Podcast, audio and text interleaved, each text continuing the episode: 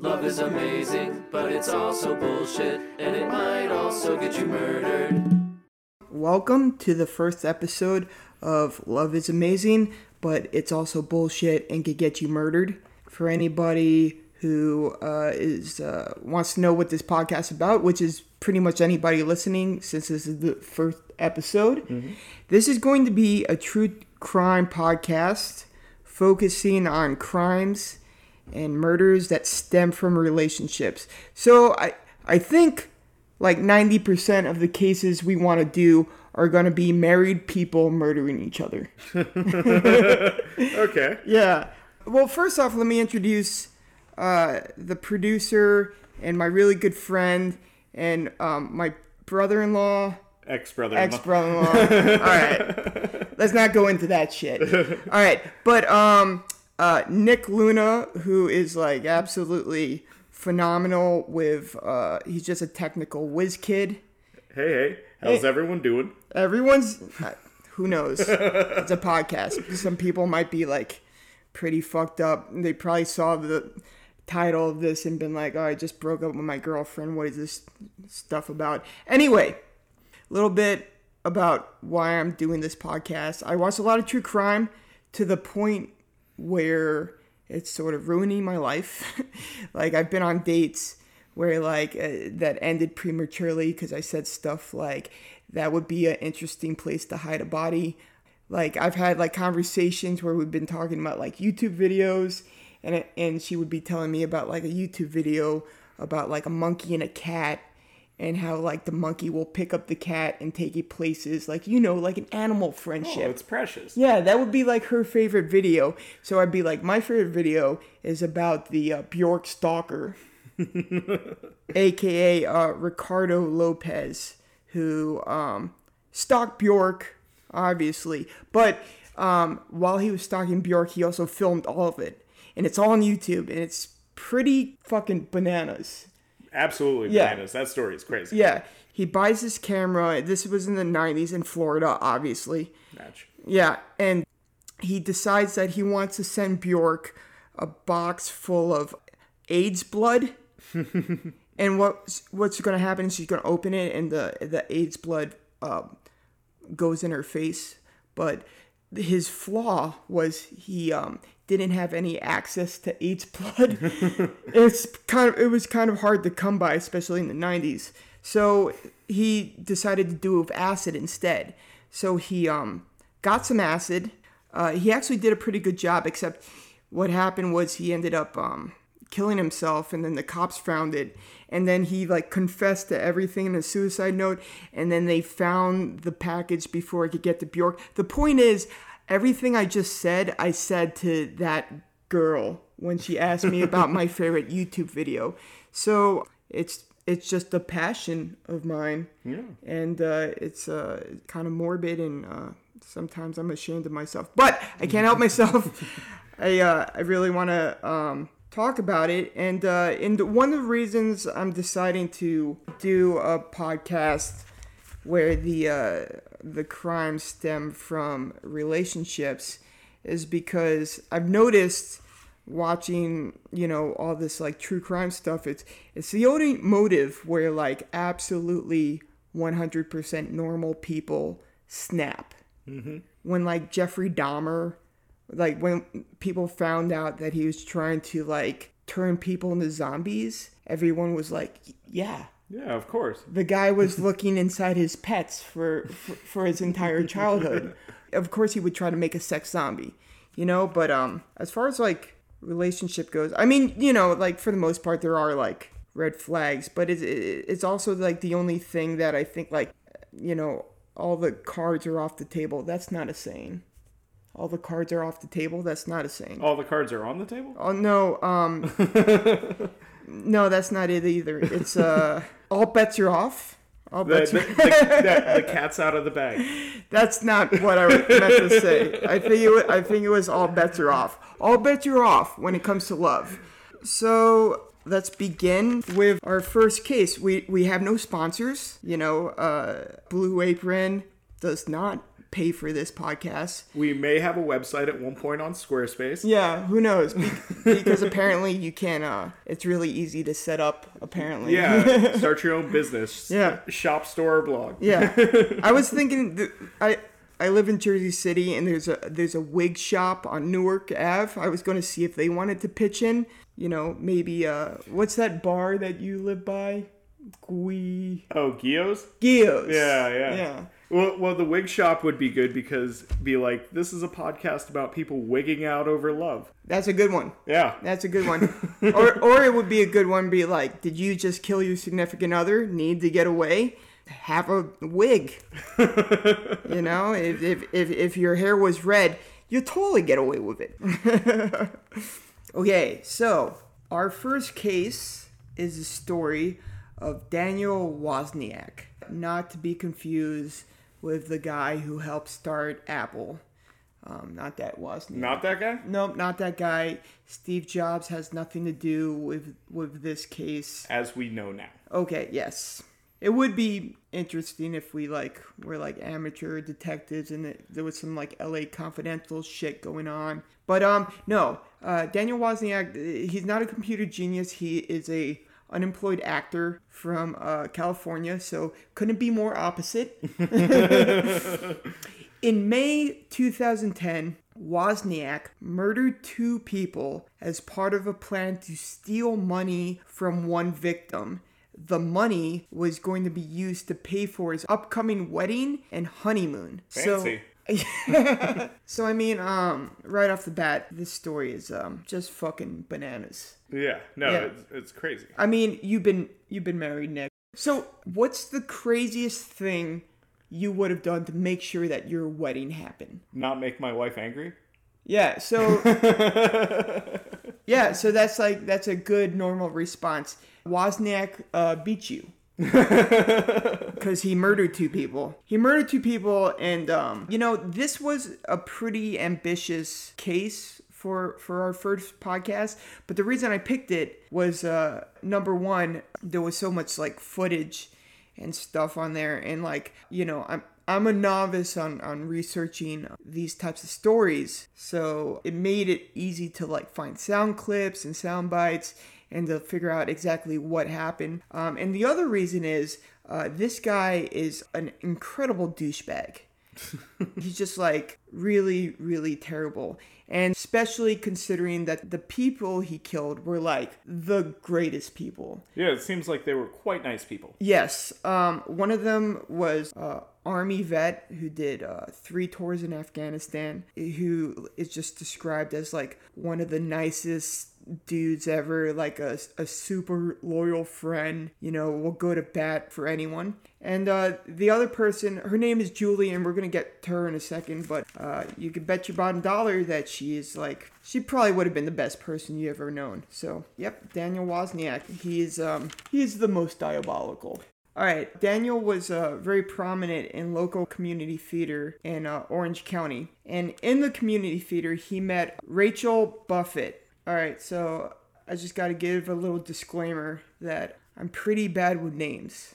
it looks like Buffett, Might be buffet. might be Buffet. I've I've seen this. Uh, I've seen like several hours of clips, and uh, I still might mispronounce a lot of names. Yeah, that's okay. Don't worry Okay. about it. Yeah. All right. But anyway, Rachel Buffett, Buffet or whatever, she meets Dan in the in the theater community, and they uh, and Dan kind of pursues her, and uh, Rachel, she's super hot. How hot is she? Uh, hot enough to murder two people? No. she's uh, she no. I mean, that's there's no excuse obviously for that. Uh, she's super good looking, and um, you know, like uh, coming off in the interviews, she seems pretty genuine. Like, basically, what I'm saying is like. Uh, Daniel, I mean, this girl was was a catch. Was no excuse. It's no excuse to do what he did. But dude, I don't ah, I don't want to say that there's a part of me that understands because that's some like crazy sociopath. No, no, absolutely not. But you know, it, it's just one of those like have you ever seen like you know those LA noir movies? Like you see the femme fatale and you're like, I get why someone could murder someone over her. You know, like you understand that. But this is not a detective flick from the 40s. This, was- is real life. This is in 2010, uh, two years after the um, the uh, the Big Short happened. So whatever. 2010. What was I? What were you doing in 2010? Let's not go there. I am Daniel Wozniak. No. uh, no, no. Um, so Daniel and Rachel moved in together, and they're both struggling actors in Los Angeles. They're not even like in Los Angeles, Los Angeles. They're in the OC. So they're just like on the peripheral of like where careers really take off. and they're getting married and like, you know, good for them. Except they're broke. And uh, one of the people in Dan's apartment complex was a dude named Sam Herr, which we mentioned earlier. Uh, Sam Herr, once again, he was a war vet, did three years overseas. Uh, he suffered from PTSD. He suffered from uh, night terrors. Oh no. Yeah. That sound terrible. No, I mean it, it was, and uh, that's a little thing called um, foreshadowing. That's going to play a key role later in the podcast. Sure. So um, Lay it on me.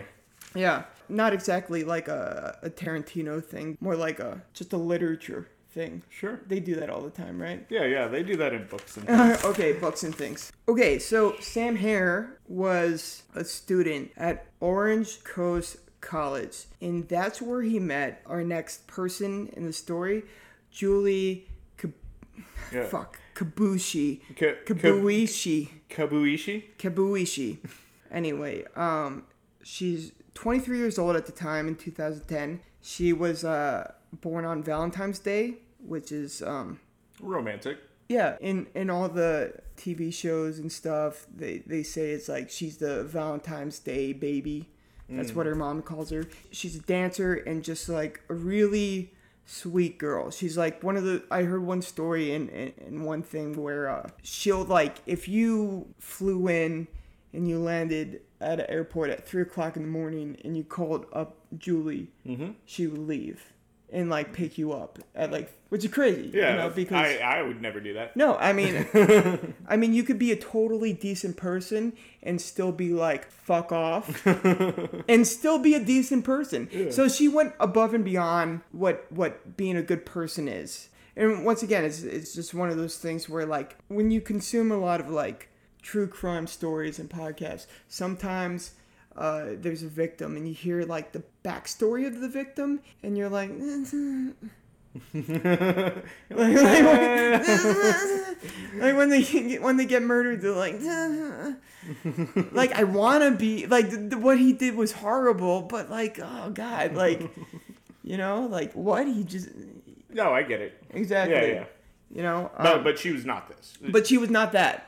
She was like, you know, volunteer at soup kitchen, you know, like cradle, you know, kids with malaria in her arms. I, I don't know if any of that's true, but like that's the That's the caliber of person that she was. She was, yes. So on May 21st, 2010, Julie is driving over to help her brother Taka, who is getting married. So she says goodbye to her mom. She goes over to like, I think Taka was having like a little celebration party. And uh, Taka asks Julie to be a bridesmaid, which he like readily agrees to.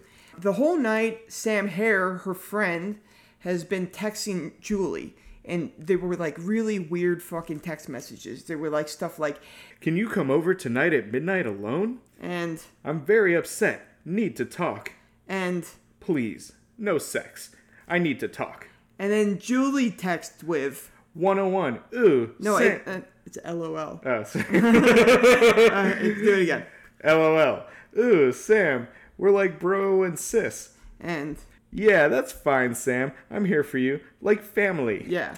So, okay. That was good. So yeah, so like so like uh uh she's getting all these weird text messages from Sam and it's it's really weird that he says something like no sex because Sam was just this like really gentle soul who was like who would never propose that they had this like completely 100% plutonic relationship so, um, basically, what happens is Julie agrees to go over to uh, Sam Herr's apartment. So, after the party for Taka, she uh she drives over there. She texts her brother, says, I- "I'm here, I'm okay, no big deal," and uh, her brother just leaves, thinking that you know everything's fine. The next day, um, Julie's mom could not get in touch with her, and she's kind of freaking out. So she's calling the police and saying, "I can't get in touch with my daughter." And the police are going like, "She's 23. She's probably on Molly or something." you know, she's she's she's probably on shrooms, like re like looking at a a Dalí portrait. Don't worry about it. This shit happens. And then her mom's like, "You don't know my daughter. Go fuck yourself. Something happened to her." So people are freaking out. Also, at the same time this is happening, Sam's father, who is named Steve, uh, also can't get in touch with Sam. So Sam was supposed to be at some type of like get together or something like that. He can't get in touch with her. So what he ends up doing is driving to Sam's apartment. Steve, Sam's father, walks into Sam's apartment and he sees a dead body. Dun dun dun. Yeah. And the dead body is Julie. And uh, he ends up calling 911. So, um, want to Yeah, play yeah. the Let, 911 let, clip? let me hit that soundbite. Okay. There's a body in my son's apartment. There's a what? A body, a dead body. A dead body? Is it someone that you know, sir? I have no idea who she is. I, God, I don't know what's going on. Does your son know who it is? He's not here. Jesus, honey. Do you know where your son is? No, I don't. Sam's father, Steve, walks in, finds the body, calls 911. He's clearly frantic, but he gives all the relative uh, information that is needed to send over police, which is essentially there's a dead body. Yeah, I mean, I mean, you don't need like much thi- more. Yeah, he's like, this is what I see. Yeah. There's a dead body here. Yeah. My son's not here. Yeah, but I mean, obviously, it must have been like, God damn it. I mean, could you imagine like going to a friend's house? You know, a a dead person, no matter what, in any circumstance, is unsettling. But it's like a young woman who in your son's apartment who looks like it, she's been assaulted in a sexual manner is um god damn it i mean that must be really fucking disturbing obviously I could imagine. so Sam's father, Steve, the way he finds Julie is uh, her pants are ripped. They're they're pulled down. Uh, she's still wearing the tiara that her uh, brother Taka gave to her, and on her shirt, someone wrote "All yours, fuck you." So um, uh, yeah, it's quite the nightmare. oh God. Yeah. So, uh, I mean, you know, that's absolutely horrible. But while most people would see something and be like, oh, this body was found in so and so's apartment, so and so must be involved, this was his father. So Yeah. his, his father didn't want to believe that Sam had anything to do with it. Sure, absolutely. Yeah. Um, but that's not what it looked like to everyone else. So, uh, Julie had been shot twice in the head, and uh, that's what killed her. So, automatically, Sam was the prime sp- suspect, you know, which was shocking to a lot of people because uh, Julie thought of Sam as kind of like this big brother type. And Julie tutored Sam in uh, anthropology and uh, stuff like that. And, you know, so it just seemed like. Uh, It didn't seem like it fit. yeah. Well, it- you know, it, it seemed like it fit to everyone, Yeah. but except to like the people that like that were in In the Julie's inner inner circle. Yeah. You know, as they're going through Sam's background, it's becoming more and more uh, Apparent? to them Mm-hmm. that Sam was involved somehow. First off, uh, where the fuck is he? He he can't be found. That's like super, you know, suspicious right off the bat. He also suffers from PTSD, which is like, you know, maybe he uh, woke up from a bad dream and Night terror. night terror and then text Julie and then killed her. That doesn't make any sense. Can you do? You can't do that in your sleep. I've heard of people sleepwalking and murdering someone, but you can't text someone in your sleep. I don't think you can. I don't Yeah. think that's possible. All right, so I mean, uh, I don't know what that had to do with anything, but but they found Julie's phone in Sam's apartment, and uh, they found all the text messages that Sam texted Julie. And and here's like the uh, the frosting on the cake for you know a homicide detective. Uh, police found out that uh, when Sam was 18 years old, he was involved in a gang murder, but found not guilty. So this coupled with the PTSD, like they had no doubt that that uh, Sam was the dude. Police were like 100%. They're like, uh, Steve did this. He has like a murder, uh, well, not a murder conviction, but like a, a murder allegation in his past.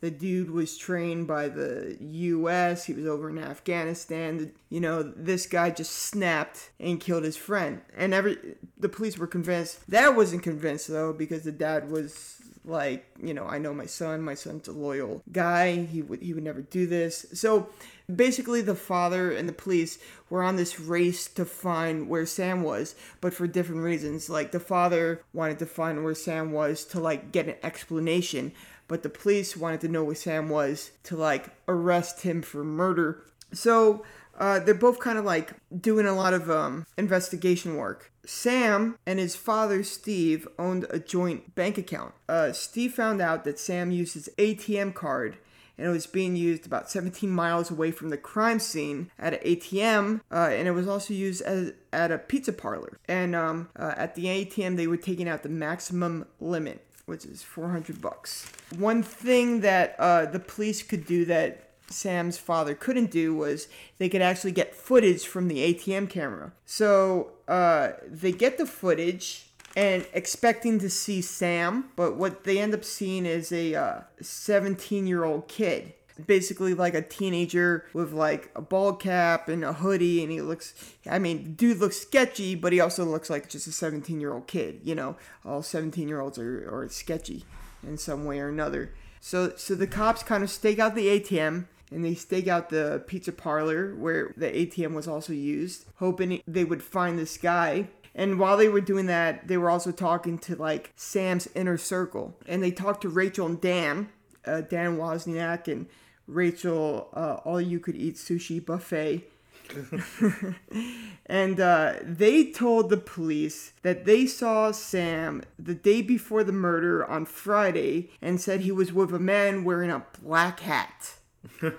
uh, so uh, clearly not criminal masterminds of any means Yeah. because that's just uh, fucking idiotic. That they'll be like, yeah, might as well be like uh, he's with a guy with you know white paint on and a purple suit. I think they call him the Joker. You know, like just come on, black hat, seriously.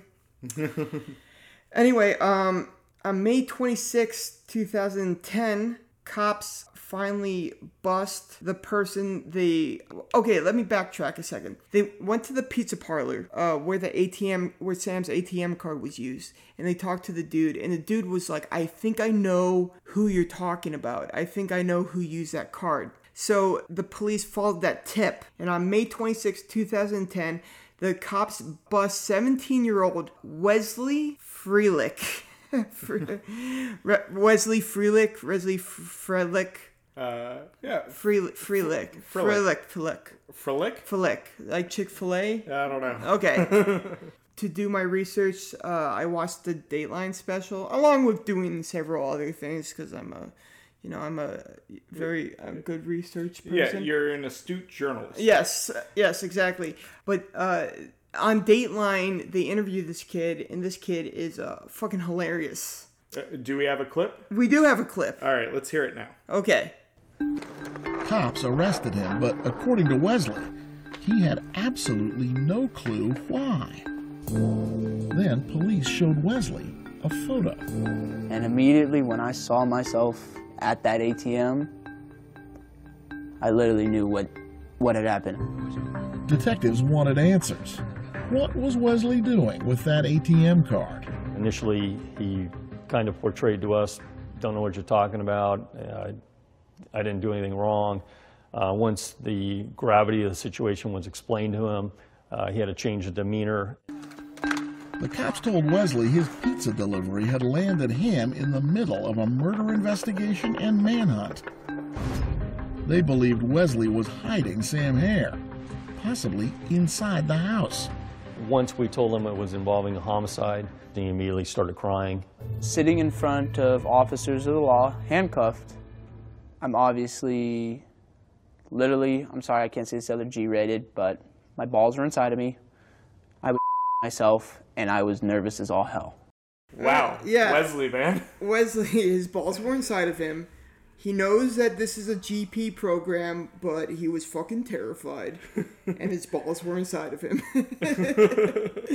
he just like he looks like you're like any like high school '90s movie, like Clueless or Ten Things You Hate About You. He is the perfect like skateboard uh, stoner dude who who only has a minor part. Yeah, like he just yeah. wanted to deliver the pizza. Yeah, exactly. he has no serious story arc. You know, he like he just like he he shows in and out for like comic relief. Yeah, he's And- he's like the skater love interest guy in Clueless. Exactly. Yeah. we're we're like we're like you know that that's kind of a happy ending for that dude. He quits pot Yeah. because clearly pot is a gateway drug. Yeah, and then he becomes an amazing skateboarder. Amazing skateboarder. yeah. Yeah. Um. You know, uh, Brittany Murphy totally couldn't do any better At that point. at that point. uh, poor Brittany Murphy. Uh, rest in peace. That might be a good um a good one to do later. Sure.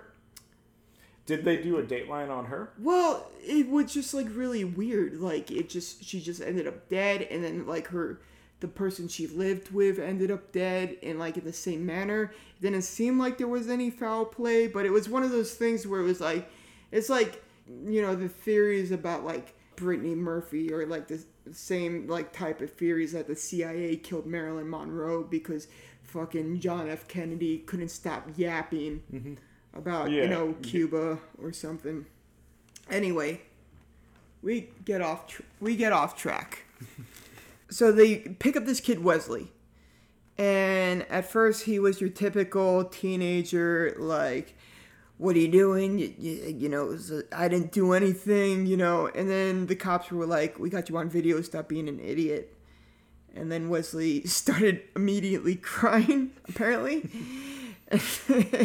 Which is the appropriate reaction, you know. I'm 15 years older than that guy and I- I would have started crying way earlier than he did.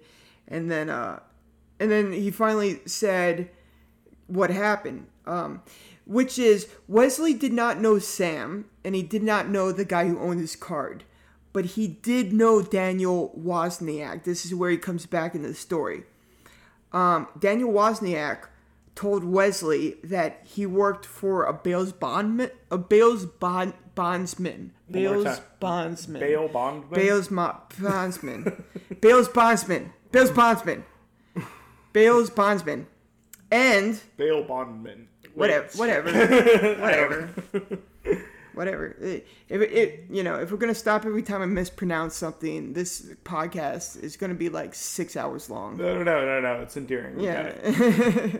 so so basically, Daniel told Wesley that he worked for a bail person and needed a third party to take out money from Sam's account for legal reasons.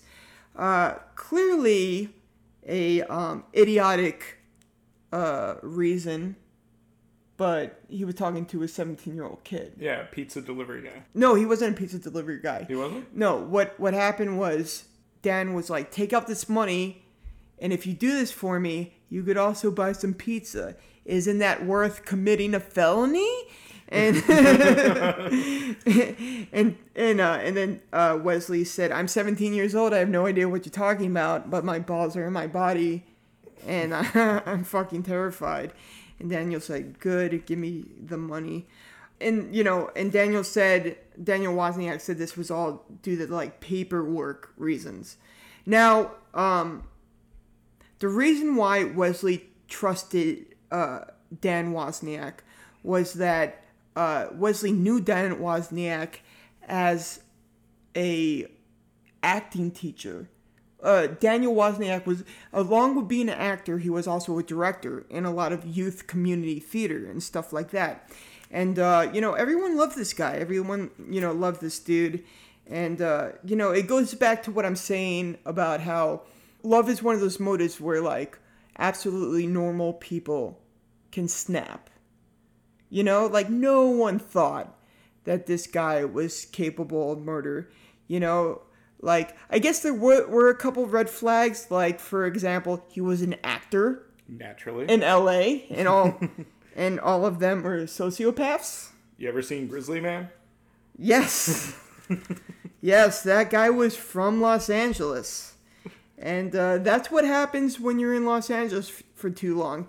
You decide out of the fucking blue you need to protect the bears, which are already protected by the government. Anyway, um, you basically go insane. Uh, so Wesley described Dan as like a mentor. And then I have down, taking notes, I have down, kill your mentors. What I, I think I meant to write, like, isn't there a saying, kill your heroes? Or kill. Er, yeah, something like that. Well, anyway, that saying should have applied to this guy. You shouldn't have actually killed him, but, you know, at least ignore your mentors or something.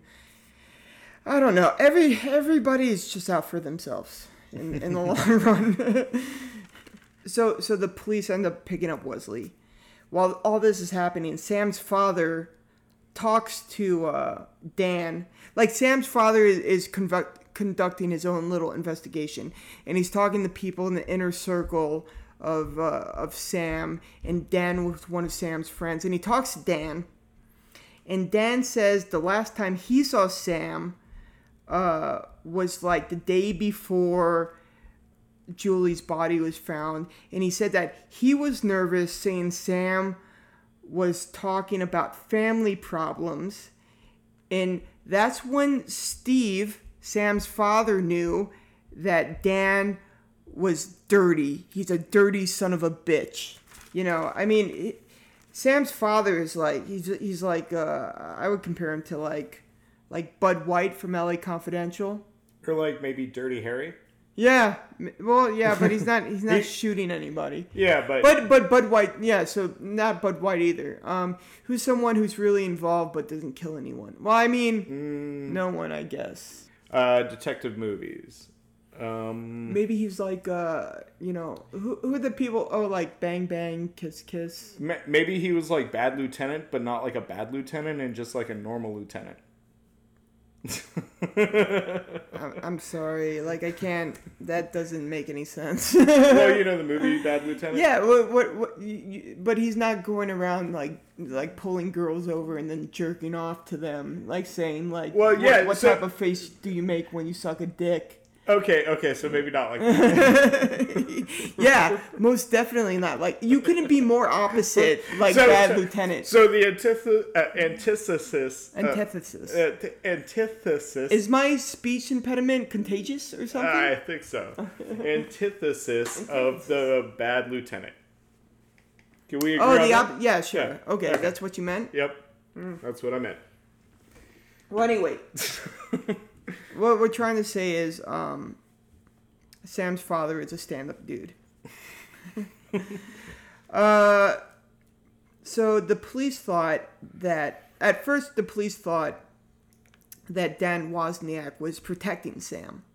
That was their first indication when Wesley spilled the beans that uh, Dan was the one who gave Wesley Sam's card. Um, let me say that again because I even confused myself with that statement. When Wesley said that it was Dan Wozniak that gave him Sam's card, the police thought that Dan Wozniak was protecting Sam Herr. That was their first um, intuition.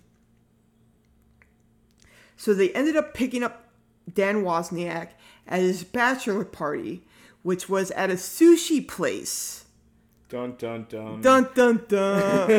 uh, so talk about fucking classy. I mean, I don't know, whatever. You know, I mean that's that's classy. I would do a bachelor party at a sushi place. I guess. I mean, it, you know, I just eat at such low class sushi places. I can't like, uh, you know, well, I, there's varying scales of sushi. I guess like maybe he was eating sushi off a naked woman. I don't know how like hygienic that would be, but you know, there, there's places that are nice. You know, like Yeah, I mean, you know, like I would assume if it's if you're eating sushi off a naked body, like they at least use a little like you know, you know, uh, I, I don't know, um, Antibacterial or bo- something? body wash. Yeah, I think it's more for the novelty than anything. Yeah, I mean that's in all the Japanese gangster movies. There's always a scene like okay, so in like The Godfather and all those movies, there's always like a shootout in an Italian American restaurant, right? Yeah. Like the equivalent to that in like Japanese cinema is like there's a shootout in a sushi restaurant where a bunch of businessmen are eating sushi off a naked woman. Now, uh, after saying that, I must say that uh, I have no proof of backing that up. It was just like a total thing that spun off my head. I just think that's something that would be true. What, in Japanese cinema? Yeah, Yeah, sure, why not? yeah. All right, so um, let's talk a little bit about the confession of uh, Daniel Wozniak. So immediately after they pick up Dan uh, eating uh, sushi at his bachelor party, they s- charge him with accessory to Julie's murder after the fact. Uh, he did not lawyer up, which is something that uh, just speaks to the incredible arrogance and douchiness of this guy. You always lawyer up. You just you just never not lawyer up, because um, you know police can lie to you. But uh, when people don't lawyer up, it just it it, it just shows how fucking arrogant they are. Because immediately they go, "Oh, I'm gonna totally talk my way out of this." They're police officers. They're totally gonna believe me. I'm smarter than they are. This guy's a sweetheart. He's like my best friend. Of course, he's gonna believe that I didn't, you know, chop up my girlfriend, even though I did, and threw her parts in the East River. You know, that's that's just like that's never the case. Dan says that um, what happened was he and Sam Herr came up with this conspiracy to commit fraud and use Wesley to take out the money. So basically, what happened this is what Dan is telling the police. He said that Sam gave him, Dan Wozniak, the ATM card and PIN, and then Dan would give the ATM card and PIN to Wesley, and he would take out a bunch of money, and Sam Herr would uh, report the card as stolen and get all his money reimbursed. So that's what Dan told the cops. He said that there's going to be that him and Sam had this little conspiracy scheme going on. And uh, I actually have a soundbite of that. All right, let me hit it. Okay. He's alleging that, that he and Sam came up with this conspiracy to com- commit fraud and use this Wesley kid to, to implement it. Dan said Sam gave him his ATM card and PIN. The plan was to have Wesley withdraw money, and then Sam would report the card stolen, so the bank would have to reimburse him. But Dan said before they had a chance to make any real money, something went wrong. I got a knock on my door. I want to say it was about 8, 8.30 in the morning. Opened the door, it was Sam. I'm like, hey man, what's going on? Everything good? He's like, not good. We're, I, we're, we're in trouble. I'm like, what do you mean we're in trouble? What happened? He's like, I, I can't talk about it here. We need to get the out of here. They rushed out of the apartment, Dan said, and as they drove, Sam dropped a bombshell. It's like, there's a dead body in my apartment. Dan said Sam told him everything. Yeah, that clip was crazy, man. Yeah, talk talk about nutty. Uh, but before they could make any real money, Sam calls Dan, and uh, Dan said that Sam got all fucked up and killed Julie. Dan said Sam threatened him. He said that uh, if you tell anybody that I killed Julie, I'm going to kill you and your wife. Uh, all you could eat uh, sushi buffet. buffet. Yes. And if Dan didn't help Sam, he was going to kill him and his wife. I said that already. Uh, he said that I had no choice but to help Sam uh, get the money. And in return for helping Sam get the money, Sam was going to give Dan a couple thousand dollars to pay for his wedding. Uh, at this point, the police uh, take some of Dan's DNA, just like they swab his uh, um, cheek. Yeah, you ever see uh, Law and Order SVU? Yeah, they just swab his cheeks a little bit, and they basically, you know, pull a iced tea. You know, where he goes, uh, yeah, this is just like just to eliminate you from any potential suspects. You know, but as soon as like they take his DNA, he kind of freaks out a little bit. And uh, at this point, he says he didn't see Julie's dead body, right? He never saw any of that. Police think he's lying, and uh, and after they take the DNA, he freaks out.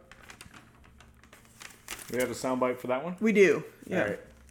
I'm going to give you time to think about it. I did not see Julie dead in the apartment. I didn't. Were you there when she was shot? No, I was not. Are you sure about that? You're really scaring me right now. I'm not trying to scare you. But Dan did seem scared and angry. He insisted he only helped Sam after the murder, and then only under duress. No, I'd have nothing to do with this because my life was in danger with my wife. I'm sorry. How was your life in danger? He threatened it. We're going to give you time to think. All right? And uh, Dan persists that he doesn't know what happened to Sam. And then at this point, police tell him that he is arrested uh, for accessory to murder. Dan tries to bargain with the cops, saying he'll tell them more if they could just make sure that he could be at his wedding at, fr- on Friday, which clearly shows just how ignorant um, this guy is because you can't be like, you know what, I do know more about this murder, um, but I'd love to go on my honeymoon I out like- of the yeah, country. Yeah, yeah, yeah. If I confess, will that make everything okay? You know. um. So like, just clearly, um, you know, and I've said this several times before in this uh this podcast, but uh, he's just he's just an incredible douchebag. Just like like grade A, you know, top notch, um, fucking asshole. So, so Dan's back is against the wall, and the police got him. Police got his fucking DNA. He didn't lawyer up like a dickhead. So this is the part, and I said this earlier. Um, cops can lie. Yeah. Cops can one hundred percent lie to you, and they did. okay, at this point, you know, Dan wants to go to his wedding, so he just blurts out that he says, uh, "Okay, you know what? I did see Julie's body."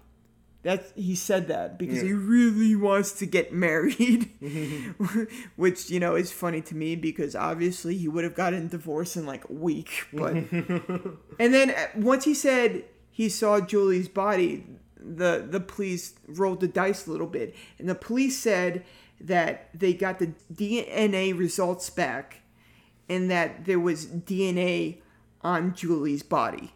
So Dan's back is against the wall at this point, and uh, he really wants to go to his wedding because I guess he really wants to get divorced because uh, he clearly uh, shouldn't be uh, living with anybody because he's clearly a douchebag.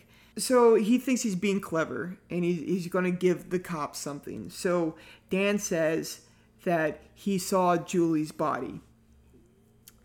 And uh, once he said that, uh, the police were like, you know, they doubled down and they're like, oh, you saw his body? Then they lie to him.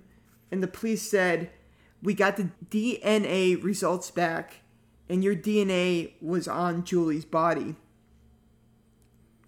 So the police keep on pressing him. Why was your DNA on her body?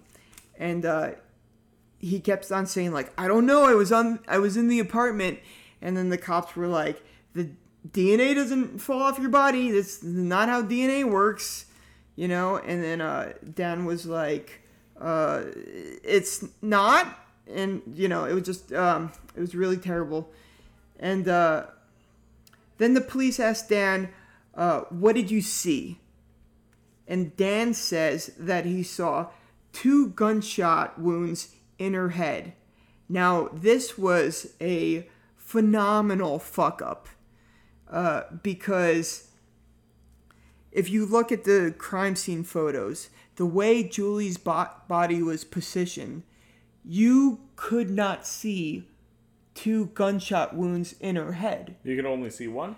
Yeah, or, or, or none. I don't know what exactly it looked like, but it, it was obvious that the only person that would have known that there was two gunshot wounds to her head was the person that murdered her. Mm-hmm. So immediately, uh, the detectives were like, "You said you saw that," and then he tried to backtrack and was like, "No, no, no, no, no, no. Sam told me that he shot her twice." And then the detectives were like, "That's not what you said, dickhead. You know, you said that you saw two gunshot wounds. How do you know what two gunshot wounds look like? You're lying. You're an idiot." One of them says you're a bad actor, which I think is hilarious because it's like it's, it's like if you arrest a comedian and you're just like you're not funny by the way um okay so so dan's in real real big trouble here so um he calls his uh girlfriend rachel i think in the back of his mind he he knows that he's never gonna get away with this and it's completely fucked but there's still that like little sliver of hope you know and uh, as I said before, uh, Rachel is like uh, super hot. Do you have the clip for the call to Rachel? What did you do? I helped Sam cover some stuff up and helped him get some drugs. That's it. I didn't murder anybody Babe, why on earth would you try and cover for him? because we needed the money. No, we never need money. We need to be good people and just have each other. I'm sorry. That call was crazy. So, um, basically, what happened was uh, uh, Dan calls Rachel, and uh, he says he didn't murder anyone. He just helped Sam cover up a murder, and then uh, Rachel says that she bumped into Dan's brother Tim, and she told Tim that uh, Dan got arrested and that Tim started freaking out and said he had all this evidence. And then as soon as Dan heard this, Dan starts freaking out. And uh, Rachel insists that she's going to the police because clearly this conversation was being recorded, which I guess is something that slipped Dan's mind. I don't think he ever considered that. He never considered that. So once again, like um, he's clearly a, sociopath and an evil person, but on top of all that, uh, a fucking idiot when it comes to crime. Oh, like yeah, absolutely. without being super specific, he like super incriminates himself. So uh, as soon as Rachel says, "I'm gonna go to the police," because Tim, your brother, has evidence. Uh, Dan says, and you gotta love this. Dan says, uh, Then I'm doomed. then I'm doomed. And then he tries to talk Rachel out of it. And uh, uh, Rachel's like, "No, babe, I'm gonna do it." no, he, yeah, no, babe, I'm gonna do it. Like, so you could clearly see that, uh, like, like this is the point of the story. Like, you could see who loves who more. you know, true. right? Clearly, like Rachel is Dan's like, like moon and stars and like just the universe to this guy, and uh, for Rachel. Dan is like dominoes He's like convenient, you know. You want to get better pizza, but this is all right for now. So as soon as Rachel says, "Look, I'm going to go to the detectives. I'm going to tell them what Tim got." Uh, at this point, Dan fucking gives up. he, he just goes, "Okay, you know what? Fine."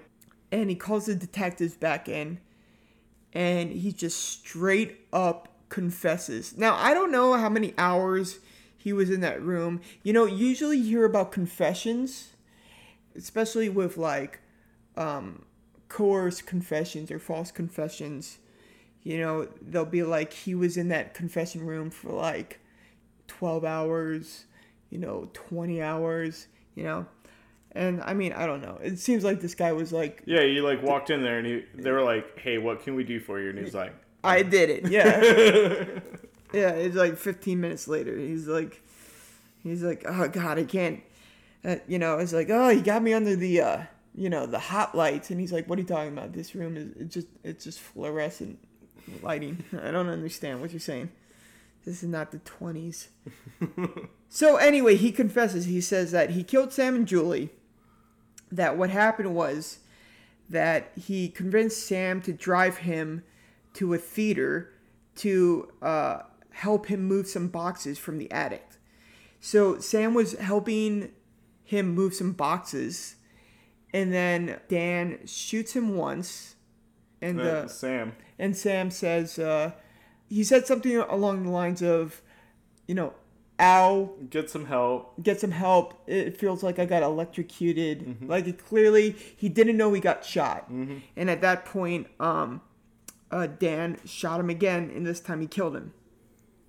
He took Sam's cell phone, which was a flip phone, which Mhm. is gonna come into play a little bit later, and then he performs in the musical Nine, and apparently does a great job. Yeah, apparently he like closes the show. It's yeah, amazing. yeah. Apparently he's like super good. So while he's performing in Nine, during all the backstage time, uh, he's texting Julie with Sam's phone, and he's saying, "Hey Julie, can you meet me at midnight alone? No sex. I just want to talk. All this bullshit, you know." And then that night, he ends up meeting Julie at uh at Sam's apartment, and he plays dumb. And he's like, "Did Sam ask you over here too?" He's like, "He asked me over here too. It's, this is crazy, you know." And then he's like, "I got a key," and he lets Julie in. Um, then he says he goes to the bathroom to load the gun because he was really nervous. And then he said something along the lines of, "Did you see what's on Sam's bed?" Mm-hmm. And then as soon as she leaned over, he put two in her head, and then made it look like a sexual assault. Um, so at this point, the guys, uh, you know, like, fucking. I mean, uh, especially when you think that this all stems from paying for a wedding. a wedding. A wedding. Yeah. Which, yeah. Uh, you know, it's one of those things where it's like, if you ever met and talked to actors, anybody who's like never known an actor before would be like completely 100% baffled. but like, I know actors. And like, I'm not saying that any of the actors I know would do this, but like, I can see how like people that act because actors are very like extreme. They're They fucking go for it. yeah Yeah. yeah they're emotive. Yeah, exactly. So like so like if someone's acting yeah, if, if someone's like profession is pretending to be someone else. Like I think a part of this guy the whole time when he was murdering these people, he just kind of like assumed the role of someone else. Mhm. Like he didn't think of himself as the one doing it. Yeah, yeah. He kind of like separated himself from Exactly. the actual actions. Yeah, the guy has some like personality disorder thing. And his fiance is an actor. This whole story is turning into one big fucked up like version of La La Land. Where where, where everyone's uh, getting murdered. So uh, he ends up killing Julie. Makes it look like sexual assault. And then, okay, the next day, he goes back to the theater that he ended up murdering Salmon, and he ends up dismembering Sam's body with an axe. He ends up cutting off his head and his hands, because I clearly, I think he's seen The Wire. So um, he knew that if he did that, uh, they couldn't identify him. But I mean, if you've seen more than like two episodes of Forensic Files, you know that like if somebody has tattoos, you're just you know forget about it. So, I mean, I don't know. It was a good way to send him off, you know, his path. Yeah, I guess Yeah. so. Yeah. Yeah. And, and then I guess he ended up like burying the like body Yeah. parts or whatever in like various parks and whatnot. Yeah, well, he he dumped. Um, he left the torso in the attic, and he dumped the head and hands in a park, national park. Um, and uh, so there's this part that I want you guys to listen to, where uh, the police ask him like what he was like when he was doing it, and the guy said he was smiling and laughing. So let's. Uh, Uh, here, I'll play a clip of that. okay. Um, what was going on in your mind when you were uh, uh, dismembering the body, dismembering Sam's body? I was actually smiling and laughing. Okay. Why do you think you were doing that?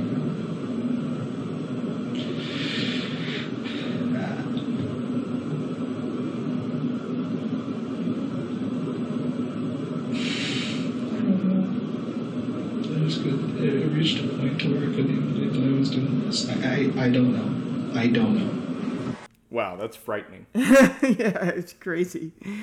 So after he did that, the next night, after committing a double murder, he does another performance at nine of nine. Um, and uh, And then the don't the police come and talk to uh, Sam Herr's father the next day to inform him of the murder? yes, he does. And uh, this poor fucking dude. Well, yeah. So he says this. Steve Herr, Sam's dad, remembers when police showed up at his door. They came in and they said, uh, Sam's been found, he was murdered. And for whatever reason, I said, I don't know what made me say this, I said, at least he wasn't dismembered. Okay? The next morning, I get a call uh, from the Costa Mesa Police and says, Steve, before you find out, we just want to let you know Sam was dismembered. And that, that's when I just lost it. Yeah, that's just tragic. Yeah, it's it's really really bad. Um, okay, but then so then he goes to prison, and then uh, once he's in prison, he says uh, he changes his story. He says he wasn't involved, and uh, if you if anybody's in um, really likes the uh, series Lockup, which is about dudes in prison, uh, he's featured on a on an episode of Lockup, and uh, I'll be honest, I saw the lockup episode before I knew the case, and when I saw it, I was like, I think this guy's innocent. I think he's he seems like a pretty genuine dude, which goes to show you just like Total soci- socio- sociopath. well, yeah, but also like the dude can act a little bit. Like, I mean, you know, like I, not that we want to say anything nice about the guy, but the guy's an actor. Uh, anyway, he can act. All right. You know, you could say Ted Bu- Bundy was charming. You could say Willie, uh, Woody Allen's a good director. Yeah. yeah, yeah. Wait, yeah, yeah, yeah, exactly. You could say that, you know, Roman Polanski survived the Holocaust. You could say a lot of things. oh, God. We're going to hell. No, we're not. Mm-hmm. Those people are. Okay, now the question is Was Rachel involved? It's a big question because there's several pieces of evidence that point to Rachel's involvement in the murder. Um, we'll just go over a few. Uh, Rachel, at first, she was arrested and charged with accessory to murder. But, you know, she's kind of like backtracking a bit. Like, people were like, oh, she was in love with the dude. She would totally, like, solve it. But here's her saying that she wasn't that in love with the guy. Well, yeah, let's hear it from her words. Okay. All right. I wasn't head over heels in love, but I was okay with it. Huh. Seems like she's not really into that dude. yeah, yeah. I mean, um, I don't know. I think that's like 100% complete bullshit. Like, if the person you were involved with or married with turns out they were an accessory to murder, and then you being involved with them could also go down. I would also be like, I don't know who the fuck that person was. You know, she just ended up, you know, in my bed one day, and I, you know, Yeah, and and you know she was way out of this dude's league too. Yeah. like crazy. Yeah, uh, I mean, she is. Uh, Yeah, I mean, like it was just like there was something nefarious at foot. I mean, you know, uh, she's gorgeous. The guy looks like Shrek. but at the same time, he's like this charming actor dude. Like he, So, he I- a- I- I get it, He has a good voice. He's like he, he, he is handsome Yeah, in a non-classically handsome way. oafish way. Sure, like if you think the lead singer of Smash Mouth is hot, He's like the Fred Durst of the Ocean County Community Theater. uh, whatever the fuck that means. Uh, Rachel says that the day of the murder, May 21st, 2010, that Dan was acting like super duper weird. She said that Rachel saw Sam with Dan and that she did not actually see uh, Sam with a dude in a black hat. So she's backtracking. Uh, saying she never saw Wesley. Right? no, no, no, no, it's not Wesley. It's not Wesley. It's Not is it? Wesley. Who, who's the guy in the black hat? It, it's just a fucking figment of this this person's imagination. They just made him up. Well, because Wesley was wearing the black hat when he did the ATM machine. It wasn't Wesley. They're not talking about Wesley. Oh, okay. Yeah, Oh, yeah. I totally missed that. Okay. Yeah, yeah, yeah. Um, uh, Sam, Sam and Wesley never even remotely met. Sam was way dead before Wesley even became part of the plot of the scheme. So, so the man in the black hat is like the, their, Yeah. you know, their fictional like. maybe you just read the Gunslinger from from Stephen Yeah. King, you know? Yeah. And they're like the man in black follows, you know? Yeah. Or who knows? You know, m- maybe it would have. Or was that Dark Tower? Yeah, but the, well, Yeah, the same Tower. thing. Yeah, Yeah, yeah. Gunslinger. Dark Tower. Yeah. Oh yeah, that was the, the, the man in black. You know, it's it, it's lucky they didn't just watch like the Wizard of Oz. It would have been like he was with a straw man, you know, and a lion and a tin man. You know, like uh, clearly these people suck at lying. Uh, when she was in the play nine, uh, people say she was crying. She was crying in the play, like her her her character was supposed to cry, but they said that she really had a hard time crying. So the police think that the reason why she had such an easy time crying was because she knew that Sam Herr was dead, which I love because they're basically saying this girl as an actress fucking sucked and she couldn't cry for shit. And then all of a sudden, all of a sudden, she started being able to cry. So clearly, she knew that her fiance murdered a dude because, uh, uh, you know, when it comes when it comes to acting on stage, you know, usually she would just shit the bed, but she was spot on. But you know, uh, Rachel says that like you know she just thought about like puppies or something, and she just like was able to cry that night. I I don't know. She- yeah, I don't know how true that is. yeah, maybe she was thinking of like the end of Braveheart or something. That's or what Old Yeller. Old Yeller. You know, that's what I cry to. Is is, Yeah. is the end of Braveheart.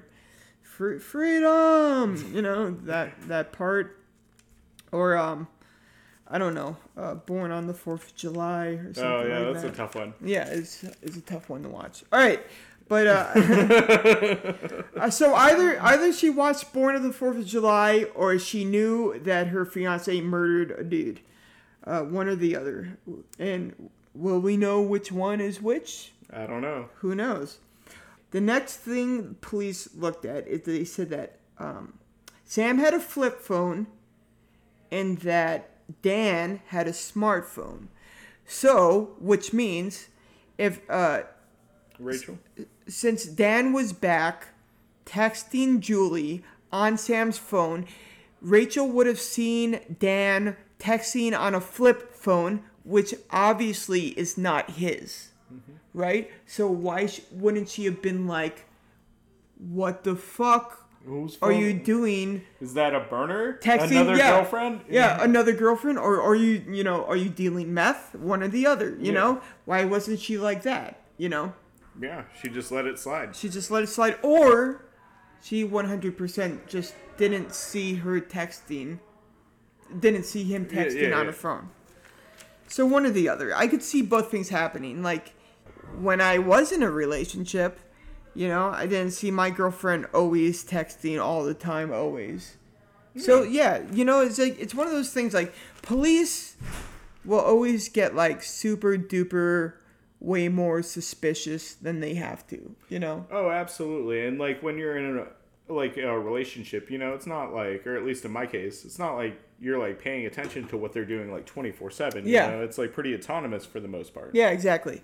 So so I mean it's one of those things where it's like, you know, police are like um Dan had a smartphone, he was texting on a flip phone, Rachel saw it. There's no way she didn't fucking see it. She is involved in the murder. But I'm more like maybe she just wasn't there. Yeah. That's a very good Yeah, he- possibility. like he was backstage, maybe she was on stage. Who knows? Yeah. Dan had how to hide a body. Oh, okay. Oh, okay. okay. So, so um, another thing is that they shared a computer, and on the computer, on the Google search, you know, because Dan's like uh like like He's a criminal mastermind. yeah, like like Michael Corleone here. You know, Dan has on Google. He he wrote in how to hide a body and uh, quick way to kill people. So just clearly hitting on all cylinders when it when it comes to murder. There's also something going on where there was um Julie face Facebook messaged Rachel. Rachel, and then Rachel Facebook messaged Julie back, and I think um I think Julie's Facebook message to Rachel first was something like, "I saw your fiance, you're getting married, congrats," and then Rachel's Facebook message was, uh, "Yeah, I hope."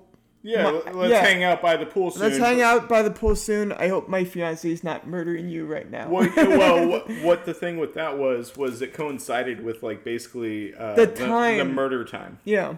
was Rachel's response, and that's why it was weird. Yeah, exactly. You know what I think that is? I think that's Dan trying to cover his tracks. I think so too. Yeah, exactly. I think that's Dan um, trying to be like, this is a good way for me to be like, oh, you know, um, Rachel Everything's all wasn't good with everything. Rachel wasn't involved. Then okay, so the last piece is like Dan. Um, right right when Dan was initially arrested, and he wasn't. It was before he confessed to the murders, Mhm. you know, and he was still kind of doing like the Sam is the murderer alibi. Yeah. Rachel comes in to a detective interview, right?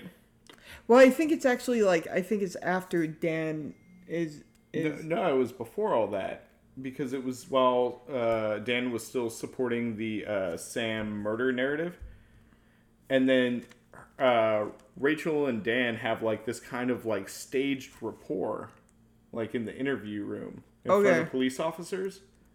Well, we're gonna have to rewatch it because I thought it was after. No, it was before. It was before. All right. Okay. We could just skip that part. We too. can skip that part. this whole part is getting erased. Um. Or is it? Well, it, yeah, it, it may not be. But you know, but here's what I think. I think uh, when all said and done, um, I I believe Rachel wasn't involved. Really? Yeah. I'd like to think that she was involved.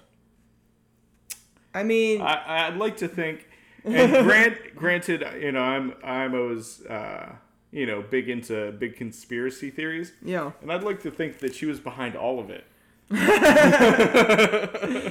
well, you know, it would make sense in a couple ways. Like, like Rachel is like the perfect femme fatale. Exactly, and Yeah. like you know, Dan, you know, granted, you know, he's a great actor, but he's like a bigger dude, and I know that she could control this guy like crazy. Oh yeah, he's a complete oaf. You know, hundred percent that he never dated anyone as attractive as Rachel. Exactly. and that she had him wrapped around his finger. Mhm. So you know what? Maybe she tricked me as well. Yeah, I th- yeah, I- maybe I saw through the veil. She, she has me wrapped around her finger. she she she pulled the wool over my eyes as well because even as I'm saying this, I still believe in her innocence. All right. I I would be the dude that helps her drive her to Canada. All right. So um anyway, uh there's a really long trial. Uh it takes something like five years, which is obviously very awful for the families of the victims. Uh, Sam Herr and um, Julie Ku- Ku- Kibush. Uh, Kibuishi. Kibu- Kibuishi. Anyway, it takes a really long time, but he um he ends up getting convicted and he's uh, sentenced to death. Uh, which is a good thing because uh, the guy is a huge douchebag. Rachel, she's free. Yeah, she's free to go. She's she's Yeah, all good. She's, she's- in the clear. she's fine. Yeah, she can finish her So, acting career. And, Yeah, I don't know. Like, I think there's a there's a part of me that is worried that she's going to use this to her advantage. How so? Well, Elaborate on that. Because she's gonna like she'll write a book, she'll write a play, she'll write a, a, a made for TV version. You know, let, what we- let, us beat her to the punch and let's write a musical about this. yeah, but where she doesn't. Yeah. Yeah. Okay. Where she's the mastermind. Okay. I mean, there there's no happy ending. Two amazing people got murdered for no reason. It was completely senseless and horrible.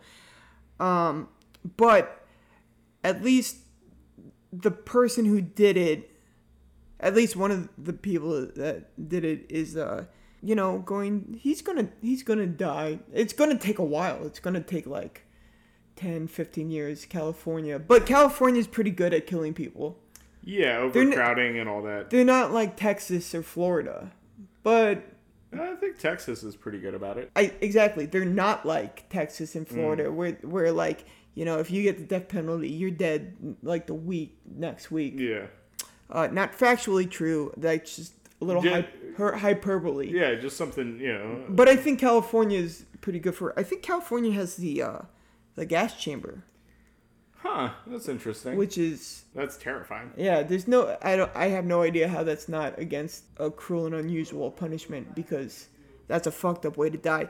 It would be pretty good if, if that's how um, Daniel Wozniak went.